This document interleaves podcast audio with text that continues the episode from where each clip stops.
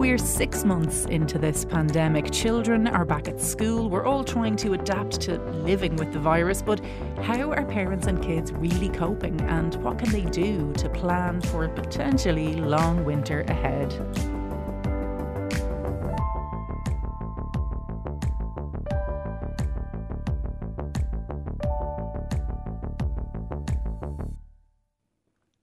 Hello, it's so lovely to talk to you again. Thanks so much for joining me for this first episode of You OK Season 2.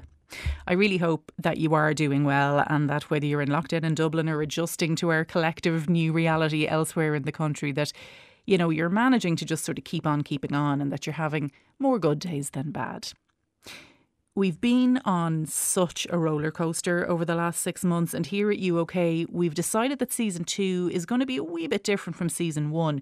We're going to release a new episode on the last Friday of every month until the end of the year, focusing on a different group of people each time how they're getting on, what challenges they may be facing, and what supports might help.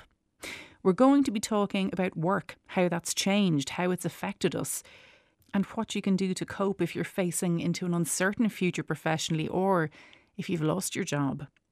We'll also be talking about loneliness, people who may be living alone, or, as can happen quite often, people who live in busy houses but just feel isolated.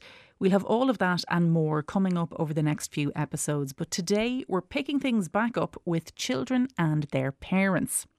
Now, I think we all exhaled when the schools reopened a few weeks ago. But, you know, children are returning to a school experience they've never encountered before. And of course, we are still living in a pandemic. Later on, I'll be talking to Colman Noctor about the impact on young people. But first, primary school teacher and drama therapist Claire Farley gives us an insight into how we can support younger children at this time the main thing that has kind of changed is the big warning signs as you go into the primary school and you know the children are, coming in at different times they each have their allocated times. The teachers are in earlier um they sanitize on the way in the way out.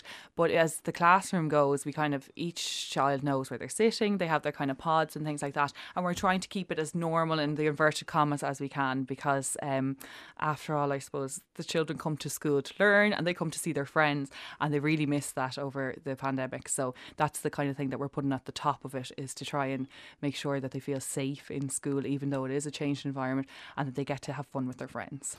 Do the teachers are the teachers wearing some kind of form of a mask or a PPE or what level of that is in primary yeah, school? Yeah, so we do. Yeah, we're encouraged to wear masks if we're in close contact with the children. And um, we're also kind of wearing visors the majority of the time because even if you're not uh, directly in the two meters, you could be kind of within, say, you know, three meters of them. So mm. we wear mm. visors kind of constantly. But I suppose the visor is good because at least then they can still see your full face and a lot it. of that non-verbal communication they can pick up on. Yeah, exactly. And we kind of purchased a few masks with the clear front to them. Oh, so yeah. we're able to see that so they can see their our mouth when we're moving and you know they kind of because a lot of the time when you're dealing with children, you're talking about, you know, their language and particularly the younger ones, they're kind of mimicking you or they're taking mm. up on your speech. So they need to be able to see your mouth to, to you know, do that. So yeah, you, there's, there's yeah. a whole load of sort of ramifications in a primary school class that you just don't think of. That yeah, like literally people are still learning those kinds of things, like the shapes of letters yeah, in your mouth usually, and yeah. pronounce stuff. Of course, God. And play is so important for the junior kids. So obviously, like if you're going to be teaching them how to play, teaching them how to work in pairs, you have to be down on the floor with them. You have to be working with them. Most kids, certainly any kids I know, were just dying to get back to school after the six months. A friend of mine I went to visit, I think she was due back in school on a Tuesday, and I went to the, to the house on a Thursday, and she answered the door in her uniform, and her oh, mum was like, she just wanted to put it on because she's so excited. I thought, oh my Brilliant. god, that's yeah. so adorable. How, in your experience, are they are small children and um, primary school children coping as a whole? Like, do they seem any more anxious or not, or have they just do they kind of seem the same? Well, it's kind of half and half. So the children who would have maybe had a little bit of anxiety before the pandemic, their theirs is kind of heightened, and then children who would have been able to cope quite well with it, they're showing little signs of anxiety. Um, there's some school refusals, um, that they're kind of they're anxious from the separation now with their parents because they're so used to being with their parents for the six months, and a lot lot of parents are working at home and it's that kind of anxiety now around, oh, when I get home, will mommy still be there? Will daddy still be there? Will my mind still be there? Um, so there is that kind of element of the separation particularly. Mm. And then when they get to school, there's like that kind of unknown. You know, is there going to be another lockdown? Will I get to see my friends tomorrow? Mm. Is this kind of uncertainty around it? Um, but yet the children are just delighted to be in the same room as their friends, can and as imagine. much as possible, they're kind of asking questions like, "Are we doing this that we did last year? Are we doing this that we did last year?" So, you know, we're kind of trying to bring some normality from last year, but kind of saying to them, "Look, it is disappointing. We mightn't be able to sing like we would have last year. It is disappointing." Oh God, I didn't Yeah. even think of that, Claire. Um, so it might be it's a disappointing that we can't do things exactly like we did last year, but we'll try and adapt them and try and do them in smaller groups, or we'll try and do them outdoors. Outdoors is a great one at the moment with the nice weather, so Yeah. hopefully we can kind of adapt our way of teaching. I suppose that's what we have to do. I think as well, you know, sometimes people forget that six months of a five year old's life is one tenth of their life. Yeah, it's like huge. It's, it Yeah. seems for us six months is like, well, it's a significant amount of time, but Mm. you know, it's six months, it's you know, whatever. But like a tenth of your life No, and it's such a massive. massive it's Yeah. huge for them. Yeah, and it's a part of like their socialization. Everything has kind of been stunted from this. You know, they mm. haven't been able to meet even friends, the neighbours and stuff. It's literally been their little bubble of their family for mm. this six months. And like it definitely, we've seen some of the children have kind of regressed a little bit because they haven't had their social interaction or they haven't had time to play. They haven't had time to just be a child. They're mm. hearing these little things. Like I was only listening to a kid on Yard the other day and one of them wanted to high five with him and he said, oh. I can't high five. It's the Ronan disease. We can't high five. So like it's not even that they know the language of corona, but the Ronan disease, so they weren't able to high five. God love you- anyone called Ronan. yeah, exactly. Yeah. But like they're clearly been told at home, you know, keep your distance, don't touch your friends. And, you know, it's all kind of, Mm. no matter whether they actually know the name or not, they know there's something dangerous out there that they have to be protected from. So, Yeah. yeah. I mean, I suppose it's probably good that children are notoriously adaptable Oh, and yeah. kind of inherently resilient. So Yeah. I guess even for any of them that you have noticed that bit of regression or Mm. that sort of stunted development in terms of their socialization, if parents who have observed that are worried, like would you say don't worry, they'll catch up. Like Oh, it's not yeah, a permanent thing. Usually, like it's definitely not a permanent thing. And like once they have their one good adult at home, so that could be you know mom, dad, or it could be an auntie, uncle, it could be a grandparent, whatever. Once they have that good parent at home that they can say, or the the carer at home that they can say, look, I had a, a hard day today, or you know. School isn't the way it's meant to be. Yeah. Um, once they can say that to them or talk to them at home, they're going to be okay. You know, Yeah. there's there's a bright side to this as well. We got back to school. We're now in school, you know, over a few weeks, and you know there is light at the end of the tunnel. They will get there. So it's more about kind of explaining to them, okay, there is something in the world at the moment. Mammy, daddy, carer doesn't know how to deal with it, but you know, hopefully eventually we'll be able to, if we continue to, you know, wash our hands and cover our coughs and sneezes, that eventually this might go away and we'll be able to go back to some type of normal. So, yeah, to kind of focus on the Yeah. things they can control. And sort of Yeah, exactly. Yeah, absolutely. So I suppose in terms of those sorts of things, like things that parents can do or carers can do or members of the wider family to support the emotional well-being of smaller children, what are some of the kind of key things that you would recommend people to do? Yeah, so I suppose there is an element of worry uh, uh, around that kind of idea. So I think the worry monster is a brilliant one. We've used it lots in school. So um, if a child is kind of finding something a little bit worrying or whatever, they draw a picture or they write a sentence and pop it in the worry monster. You can get them in lots of the shops and they kind of look cool, or you can make one yourself out of a cardboard box. So Yeah. that's kind of a nice, kind of concrete one. And the other thing I think is really important for parents to give their children the words to be able to express their feelings.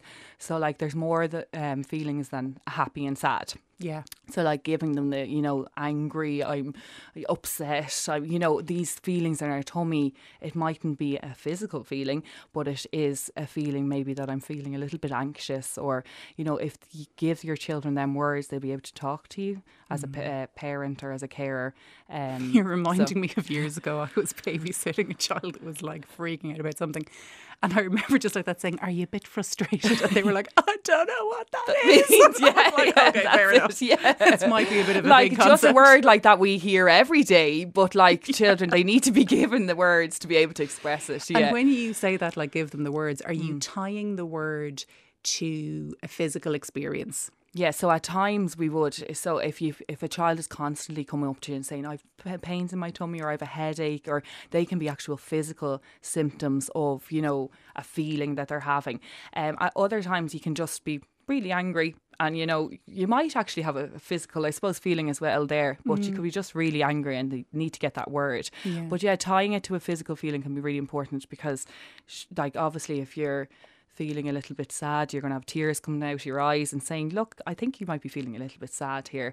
Yeah. Um, if you're frustrated, you might have your your fists together yeah. and you're really, you know, and I suppose angry as well. You might have a, a red face. So mm. actually saying to them, "Look, you know, take a breath. We're going to think about this. You know, you have your fists clenched there. Do you think you might be a little bit angry?" Or you're stamping your feet, I think you might be a little bit angry. Do you agree? Another thing that works is colours. Oh, yeah. You know, if you say, um, what colour are you feeling? Often, like they might you know, gravitate towards if it's green, okay, I'm a little bit calm. If I'm red, you know, you can kind of sense, okay, they're feeling a bit angry here. Yeah. If it's, yeah, you know, the colours really help. Well, personally, myself anyway, colours or weather, you know. Yes. Yeah. Colours so, or weather. Yeah, weather good. is a good one. And obviously, with all the storms we had last yeah. year and stuff, they can connect a little bit with that. So if they're stormy, I say we know what feeling they're feeling. Yeah. yeah. But it's that is really good advice that either mm. whether it's with the worry monster of getting it out of their head and onto yeah. paper and into something else, exactly. or to give them those tools to yeah. help if they're struggling to express it, to help you understand it, to help them express. That's, that's and great. I suppose as well, not always focusing on vocabulary or focusing on words. You know, children express in different ways. If uh, I know Dan Siegel always says the body keeps the score. So if you think like a child is kind of very pent up, maybe get them dancing, get them running, get them jumping, you know, just to release that out of them rather than, you know, having to say, uh, you know, that they have to use the word, yeah. that maybe they could use their body to express it as well. Yeah, so, that's yeah. great advice. Yeah. What kind of signs would you look out for or would you notice that would make you think, I don't know that that little guy is actually doing great, or I think that girl might be actually quite worried or upset. Yeah, so if you kind of see that the children find it difficult to concentrate, that can be a big one, or they might be kind of coming in late to school. That could be kind of part of what's happening at home. Mm. Um, they mightn't be eating their lunch, or you know, generally in the yard time, they might be at the peripherals of the yard, not kind of hanging out with their friends when they normally would have. Um, or as I said, you know, they might have the pains in their tummy, or they might be saying that they've a, he- a constant headache, or just generally not being able to concentrate. The concentration one's a big thing that you can kind of notice. Okay, there mightn't be something right here. Yeah, and just ask them the questions. You know, is yeah. all going going okay? You know, yeah. um, or is there anything that you'd like to talk about? Mm. And give them maybe like small little goals that you can aim towards because there's a lot of times I was saying earlier that there's a lot of times that we're telling them you can't do this now or this can't happen, you know. Um like to tell them maybe just small little goals at the end of the day. You know, tonight we're going to have hot chocolate. That's mm. something we can do. It's tangible. It's something we can do.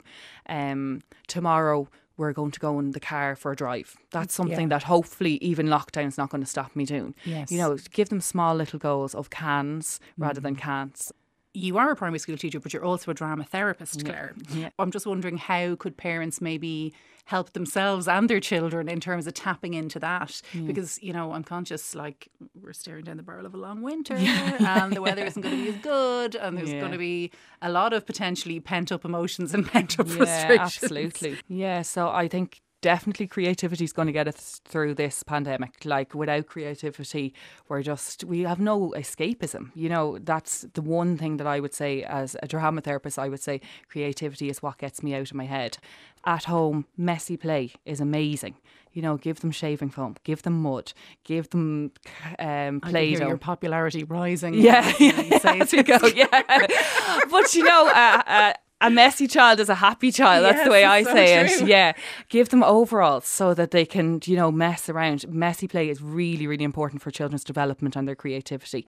I think that advice about changing can't to can is just a really accessible way to bring a bit of positivity and predictability back into young children's lives. That not everything has to be cancelled because of coronavirus. There are still things to look forward to. It's a great way of instilling those little bits of hope that are so essential to our well being.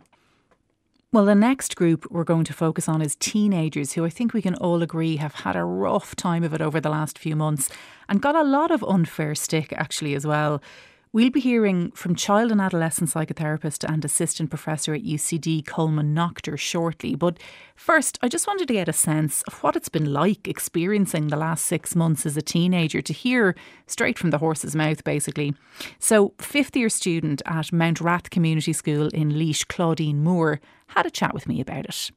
Were you mad to get back to school? Were you just like absolutely desperate to get back, or is it kind of weird now to be back? At the start, I was absolutely dying to get back. I was looking forward to getting homework and everything. But now that I'm back and after like because i did ty last year as well so that's like a full year of not actually doing homework or proper schoolwork if you get me yeah and now that we're back we're getting like loads of work and it's just so hard to adapt back to uh, back into it now. But yeah, it's it's weird now anyway. Like at the start, like I suppose the excitement of wanting to do a bit of like schoolwork was like passing over me, but now it's just weird, I suppose.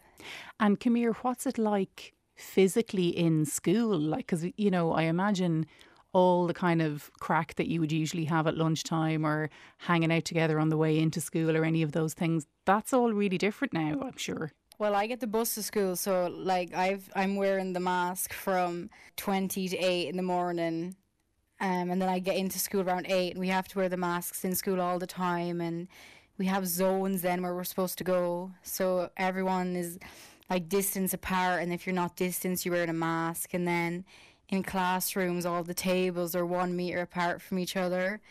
And I suppose like that's not that much of a big deal, but at break time it's hard because you're like conscious of who you're near and you're conscious of like kind of keeping to your own friend group because you know where they're being and like what they're doing when mm. they're not mm. in school really. I have to say that sounds really that would take me a lot to get used to being in my masks for that long. When you're wearing it for the full day, mm. and you mm. don't actually realize how warm it gets until you take it off when you go outside. Yeah. So I have no breathing problems, like I have no asthma or any respiratory problems, so it's not. It doesn't affect me too much. Like I don't really find it as hard to breathe as I say other people. Does COVID sort of dominate conversation now? Is it like all that you talk about, or has it sort of gone a little bit into the background, and are you back able to just talk about normal stuff? With friends, it's not not really all like COVID related, but with teachers, it is, I suppose, because like we have to wash down the desks and after before and after every class but with friends not really because i don't know it's i suppose it's not something that's really fun to talk about so it's good that like you have friends to talk about different things that like just silly things that just make your day and it's not anything related to covid at all i know for adults like for me and for my friends you know, we get a bit anxious thinking about the future and thinking about cheapers, what's going to happen at Christmas and what's going to happen next year. Like, do you allow your mind to wander that far, or are you sort of just living on a kind of week to week basis? I think about college a lot and what I want to do after school, and especially with the leaving cert now, there's huge talks about will there be predicted grades or will my year have to sit the leaving? So it is kind of again it's all the unknown. Like you you just have to be prepared in a way but it it does take like a big toll on like I suppose how my mind wanders because it's so like unknown and we don't know how to prepare for it yet really.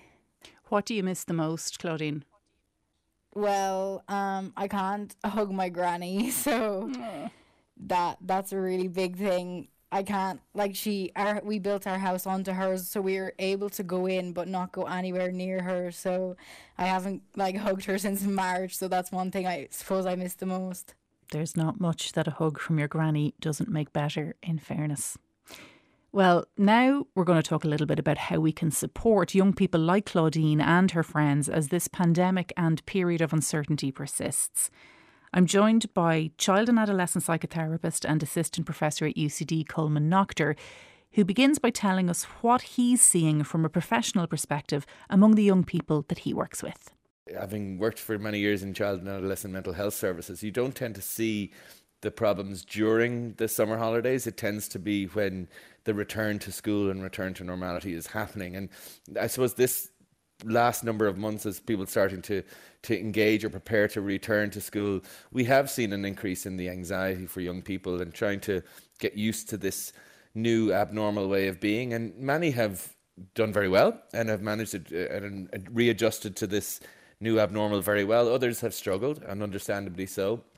The the school they left in March is very different to the school that they're going back to, and many will be unnerved by the the hand sanitizers and you know being having to have temperature checks and wearing masks, etc. It's a very new way of trying to be and trying to get on with schoolwork and you know trying to get used to all the different routines and things.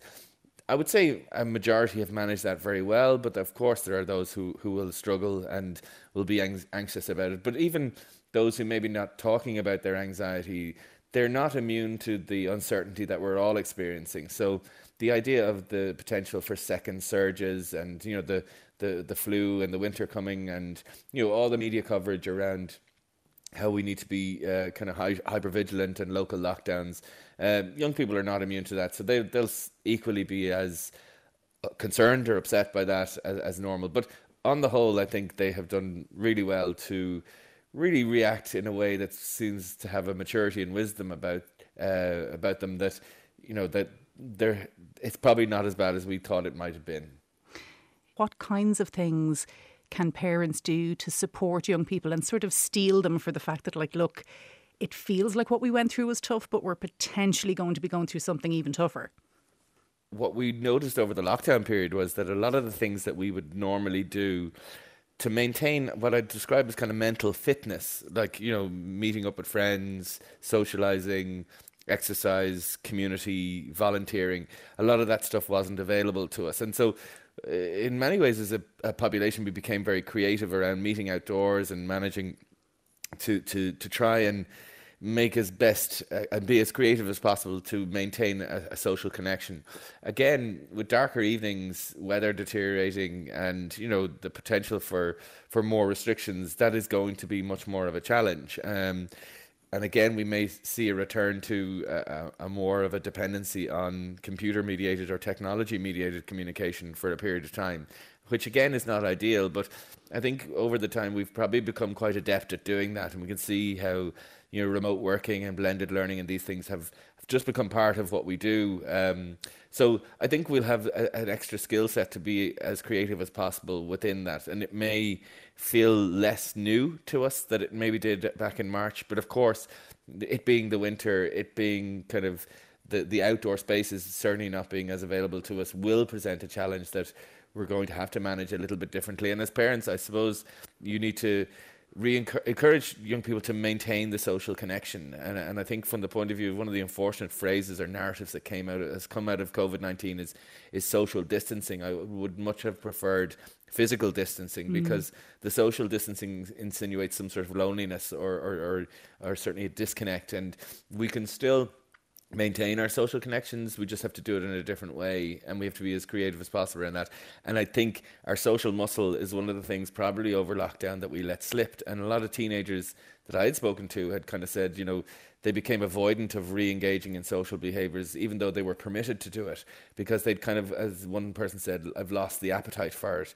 And if you don't have an awful lot to talk about, like we didn't, there was no sport, there was no nice house, there was nothing, we weren't really able to shoot the breeze with each other yeah. because there wasn't a lot to talk about. That's different now. And I think because we've we've re- eh, re-engaged in some degree of normality, the, the social communication may indeed be a little bit easier, despite the circumstances of making it happen being a little bit more difficult. If, as winter goes on, again, trying to sort of future proof against what we may encounter in the coming months, what kinds of things should parents keep an eye out for just to sort of check in with their young people that they are coping, that they are doing okay? Are there any particular signs that you would sort of say, mm, just watch that, just monitor that if you see it? Probably teenagers respond to anxiety a little bit different than adults. And so you might see, for example, in teenage boys, you'll see what comes across as kind of hostility or irritability can sometimes be the origin of that stress can be anxiety. Um, they they tend not to formulate a, a, narrative around being worried or stressed. They can just become angry and a little bit cantankerous if uh, if that mm. and so as much as that is part of normative adolescent development if you're seeing an increase in that and perhaps a frustration of that that may be due to stress and again young people especially older teenagers there is a lot of concerns that they have that perhaps as as adults we're not really cluing into and again I think for those who've gone through sixth year without having a leaving cert and now are commencing college with uh, from their sitting rooms, they're missing out on a huge amount of a of a third level experience, which is the kind of freshers week and you know meeting people living independently all that sort of stuff. And so that's a very kind of muted and, and sterile introduction to what would be a fairly important milestone. And you know those of those who were who were in fifth year last year you know they lost a chunk of their curriculum time because of COVID nineteen, and, and you know they're going to be worried about how their leaving certs are going to go, and, and whether they will be competing with a lot of of repeaters who may have you know pushed back from the predictive grades mm last year, and you know so there's lots and lots of um, uh, cohorts of teenagers, those who maybe have started into first year who never got to say goodbye or do the ceremonial bits of of leaving. Um, the, the primary school part of life behind. So they, they will have worries you know, adolescence is a time of, of experimentation in terms of intimacy and meeting people and relationships and drama. And, you know, with the, the current restrictions, there is a fear that they're not getting to meet new people or to, to, to start relationships. And with the unendingness of the pandemic and, and the kind of waiting for vaccines and things like that, there is a worry that they'll miss out on on a very significant window of experience of their time. Do you know what I mean? Yeah, and, of course. Uh, and again, these are things that probably as adults we can kind of dismiss, but uh, as a 16 year old, you know, romance, life, and, and relationships are pretty important. Uh, and it's important for us not to be dismissive of that because just because it's not as big an issue for us in our own life stage doesn't mean it's not massive for them.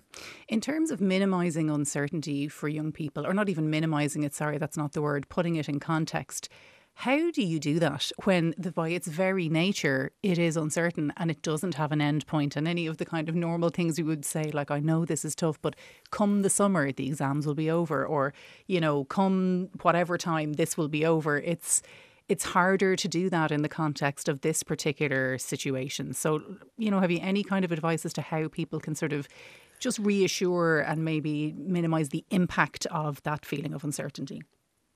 Yeah, the difficulty being when somebody comes to you with very irrational fears, it's sometimes easier than someone who's coming to you with a rational one. Do you yeah. know? Because this is a real thing. Um, uh, this isn't somebody blowing something out of proportion, and so your your skill set of trying to put context to perspective and reality is, although it's challenged, it's still exactly what you have to do. You have to put context to it, and you know teenagers will be short term thinkers. They won't have the longer view. So mm. trying to remind them that, you know, through life these things have happened and you know i'd imagine that people who were going through world wars or things they never thought that would end either. But it does. These things will come to a conclusion. Um, although we don't know when the conclusion will happen nothing lasts forever. And so from the point of view of you kind of have to keep some degree of hope and try not to get sucked into perhaps a fatalism around it all being doomed.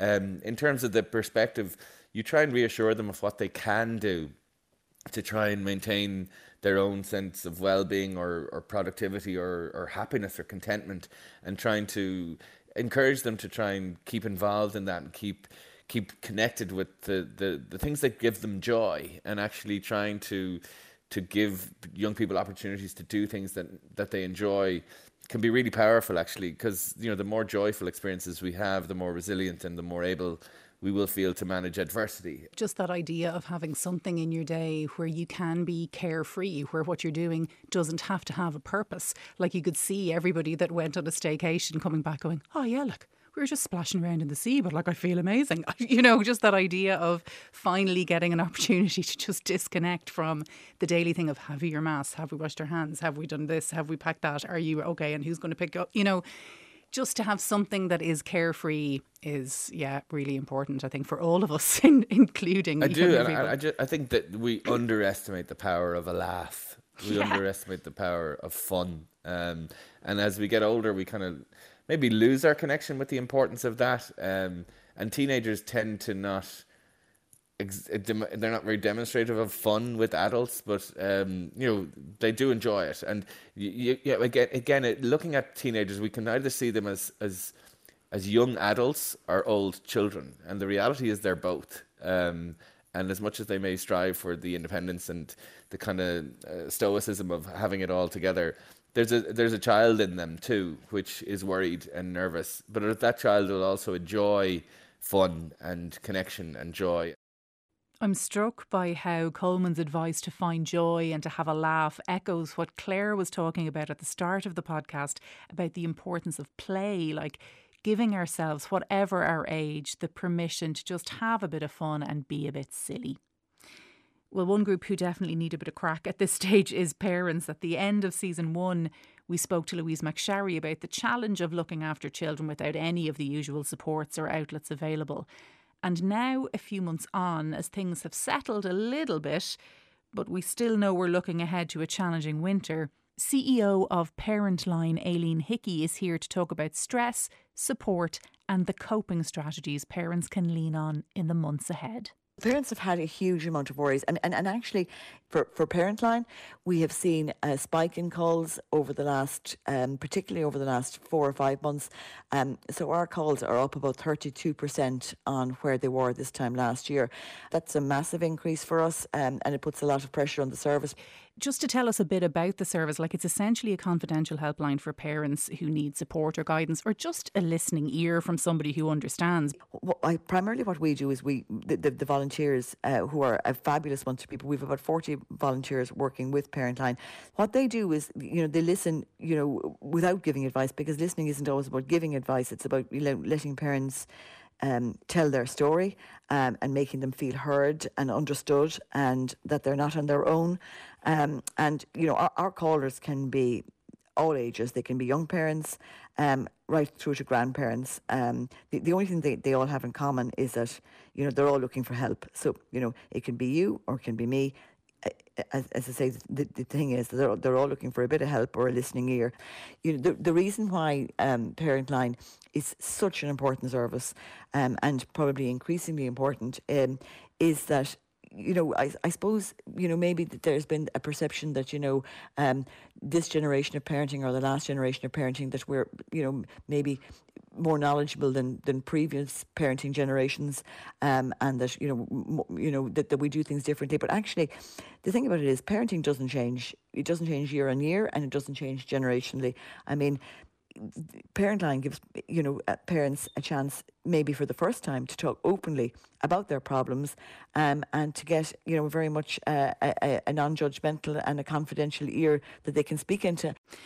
And just bringing it back to COVID and the pandemic that we're in at the moment, like what are some of the most sort of common COVID related issues that parents are contacting you about? Because I imagine they're burned out at this stage right through the lockdown and then the subsequent reopening um, of the restrictions, we've had parents who have contacted us about the usual issues, but again, they're, they're exacerbated, you know, anxiety, uh, um, anger, aggression, teenage issues, again, as I say, the uncertainty over the school reopening. Now the schools have reopened. Um, there's been a, an issue with school refusal, which is a, an issue that you know that, that, crops up all the time anyway.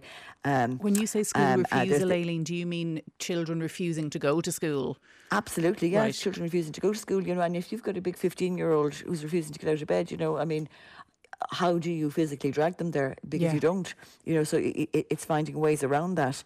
The whole worries of um, social media use, I suppose the fears of, you know, um, are they keeping themselves safe in their terms of their social media use, or um, overuse of the internet, or overuse of online gaming, or um, all that sort of thing. Now, one one of the areas that well, there's a few areas that we have seen have a, a particularly large increase in the last six months, and one of those is uh, a particularly dark area, I suppose, in that it's, it's by far our biggest spike in calls in child to parent violence in the family home. Right. In Parentline, we provide a particular response program to it. It's called the um, Non-Violent Resistance Program. Um, we have a number of volunteers who are trained in delivering that program over the phone. What our program tries to do is tries to kind of end those behaviour patterns whereby um, children, and these are children aged from maybe 10 or 11, right through to adult children are both verbally and physically abusing um, their parents. And you know and there are parents who are fearful in, you know in their own homes. So we, we try and equip them with the tools um, through the through our non-violent re, um, resistance program known as the NVR to try and end those behavior patterns and try and repair the damaged relationships and try and de-escalate what are often very difficult situations. There is this idea that, you know, people, young people are so frustrated, have been so, have had their lives curtailed, and I'm sure are scared as well and are anxious about what's going on. And I can imagine that provides in certain people a particular kind of a cocktail that just manifests in those kinds of ways that you're describing and I can see how you say Absolutely. how you would how you'd yeah. respond to it could potentially really escalate it or has the power to yeah, or- or- de-escalate or it. Could, it could make it. Yeah, it could. Well, it, it can either you know let it get out of hand, or it can you know start repairing and de-escalate Yeah. what can be a very difficult situation. But you know, I, I, you know, just touching on a point that you mentioned there, you know, absolutely. You know, I mean. Yes, parents have had a hugely difficult time for the last six months, but so have children. Um, and, um, you know, I, I mean, it- they, they really needed to be listened to and they need to be shown support and love, you know, because actually, you know, children didn't see the last six months as a holiday. Yeah. Now, neither did parents, by the way. But I mean, what, what children saw it as was essentially was wasted time, time they could be spending in school or in college or with their friends or, you know, playing sport or socialising, whatever. You know, so they didn't see this as a long extended holiday. having had an intense six months, how can parents help to just keep the old uh, resilience and resourcefulness levels up? routine is the kind of is the key to everything and you know if you show if you have a good routine and a good pattern in terms of your own exercise and your own food and your own sleep you know i suppose it's, it's kind of like you know you lead from the front you know so they will then also your children will then also benefit you know from that routine um, and i suppose you know i suppose you have to say to parents that they have to prioritize they have to prioritize their own needs and they have to feel like they're doing a good enough job and you know the other thing that you have to, to think about you know when you're dealing with your children is you have to you know, I, I continue to have to remind myself of this is that, you know, yes, there are difficult times, but, you know, they, they really are gone in the blink of an eye. Um, and, you know, I, I mean, what I always say is, you know, you, you, kind of never know that you've held a child's hand walking down the road for the last time until the day they refuse to hold your hand walking down the road. So, you know, you have to kind of remember those kind of things. And I suppose, and, and you know, and again, I suppose pick your, pick your battles and pick your arguments. Um, you know, try and uh, help yourself uh, if you're going to help them along. And, and again, as I say, one of the key things is just remembering that you don't have to be the perfect parent. That you don't, you know, that it, is okay to be a good enough parent, and that it's okay to say that you don't have all the answers. You know, you're not expected to have all the answers, and it's it's good to tell them that you don't have all the answers. Like we are there, you know, to, to support and give information and give guidance. Um, so I mean, again, you know, we're we're very you know, the volunteers are there. They're very happy to talk. They're very happy to to, to give a listening ear. Uh, our lines are open between Monday and Thursday uh, from 10 a.m. until 9 p.m. and on a Friday from 10 a.m. until 4 p.m. Um, and the numbers uh, to get in touch with Parentline are 01 87 500. That's 01 87 500 or 1890 927 277. We also have a very good website that actually we, again, I suppose the, the, the lockdown restrictions gave us a bit more time to redevelop it. So we redeve- we reconstructed and developed um, a new Parentline website. And it is a fabulous resource for any parent who wants to look at the issues that we have um, listened to you know, on the phone, not just over the last six months, but over the last numbers of years, because really there's probably no call a parent can make that, we, that, that one of the volunteers hasn't heard before. I really hope if you are a parent listening that you will head over to parentline.ie and have a look around or lift the phone to have a chat with someone who knows how tough it can be and will offer that listening and crucially non judgmental ear. Thanks so much for joining me today. It's great to be back. We'll talk to you in another few weeks about the changing face of work, the stress of job loss, and the importance of minding your mental health through all of it. Thanks for listening. We'll talk again soon. In the meantime, mind yourself. You OK is created and edited by Paul Moriarty and me, Jandy Lanagon. If you've been affected by any of the issues raised in the podcast, you can find helpline information at rte.ie forward slash helplines.